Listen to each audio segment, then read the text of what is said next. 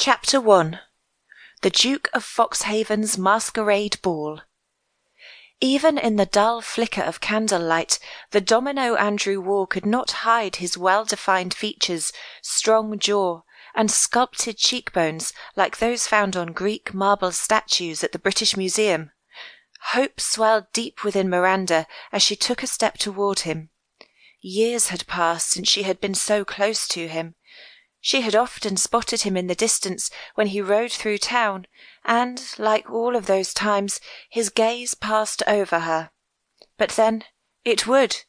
To him she was simply a name, a name on a contract.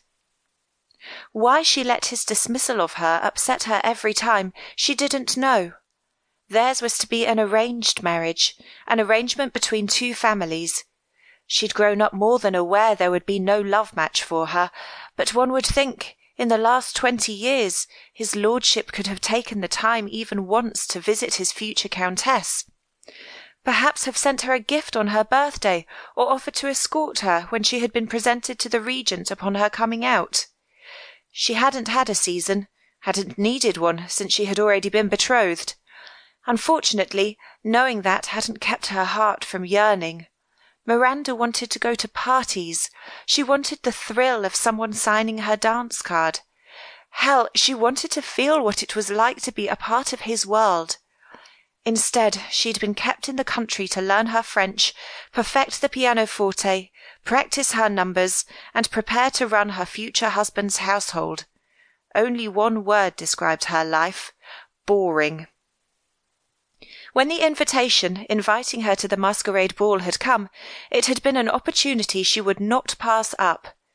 No one could identify Miranda, and it gave her a chance to observe Andrew from afar, as always, or perhaps she might actually approach him for once. So far, however, he hadn't done anything of note. He'd strolled around, chatted briefly with a few people, and other than the tall man who commanded the room, who she assumed had to be the infamous Duke of Foxhaven, no one had held Andrew's attention longer than a moment. He had glanced at his watch twice in as many minutes, and if she planned to make a move, she didn't have any time to lose. But why did it feel her feet were nailed to the floor? Why would walking across the room to a man she'd spent countless years training to be a perfect wife for frighten her? Because, although she had been trained to please him in almost every way, it terrified her he would find her wanting. He chose that very moment to look up and meet her gaze. Damn! Caught staring, she averted her eyes. Steadying herself, she looked up again to find him gone. Of course he had taken off, since an insane little Red Riding Hood had stared at him like he was the big bad wolf. Convinced her life couldn't get any more disappointing, Miranda went in search of her Aunt Sarah, and then to call the carriage to take her home. The following day, Miranda would send a note to her brother, informing him she would be returning to the country house, where she would simply go back to waiting for her fiancé to claim her. She certainly wasn't about to introduce herself now. Where are you running to, Red? Andrew's voice washed over her, forcing her to stop. Heading to Grandma's house? She faced her Earl. No, my aunt's. Does he recognize me? Must you leave? The ball is only beginning.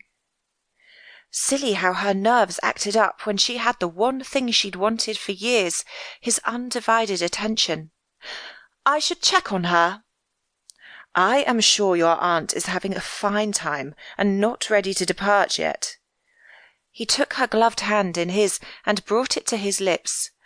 Why not take a stroll in the gardens with me first? She bit her lip.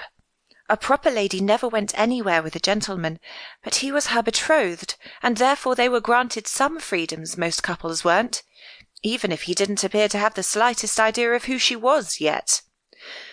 That sounds wonderful, my lord. Follow me. He placed her hand in the crook of his arm. This way. There is a side entrance to the gardens.